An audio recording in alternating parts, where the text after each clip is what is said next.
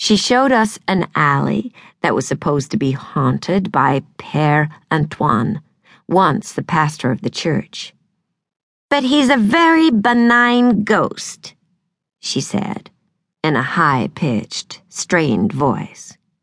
He came to the city in 1774 as part of the Spanish Inquisition, but never got into the spirit of things.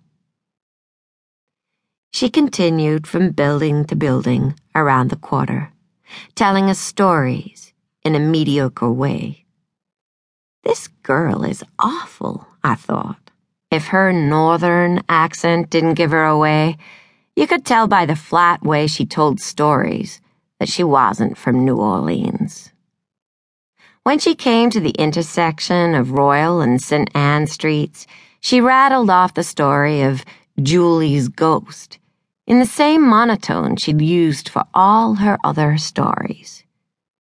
Julie had been an exotic octoroon whose protector had given her a beautiful home with servants and fine jewelry, but it wasn't enough for her. After her protector's wife died, and Julie was pregnant with his child, she pestered him to make her his legal wife. One freezing and damp December night, when her protector grew tired of her begging, he joked that if she stayed on the roof naked until the dawn, he would marry her. Knowing her love of comfort, her protector never expected Julie to take his dare seriously, and he spent the evening playing cards and drinking with friends in the parlor. When he retired in the early hours of the morning, he couldn't find Julie anywhere. Terrified, he climbed to the roof and found her frozen and naked corpse.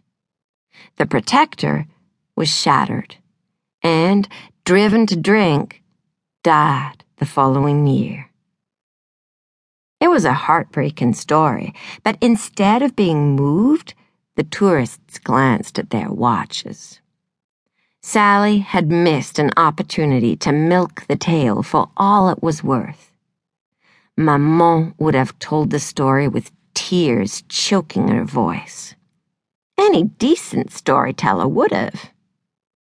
The tour came to an end, and despite looking less than satisfied, the tourists tipped Sally with notes, not coins.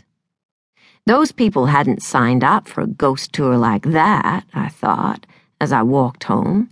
If they were interested in facts, they would have taken a historical or architectural tour. Instead, they'd wanted to hear about objects moving by themselves lights turning on and off, mysterious footsteps, and transparent figures appearing at the foot of a bed. They'd chosen a ghost tour because they wanted to be scared out of their wits. I knew I could run a better tour than Sally had. The following day, I jotted down ideas for ghosts who would interest tourists.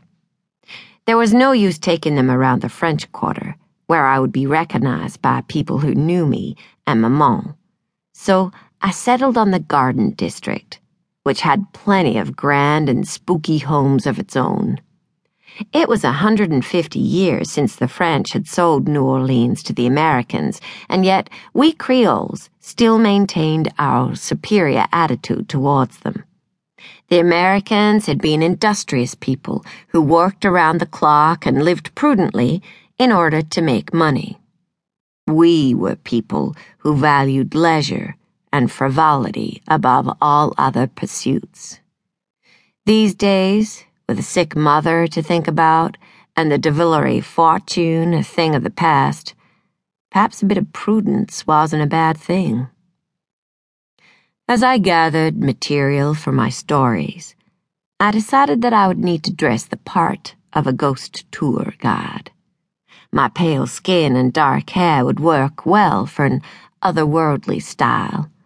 All I had to do was wear dark red lipstick and a black velvet dress. Maman kept in the back of her wardrobe and had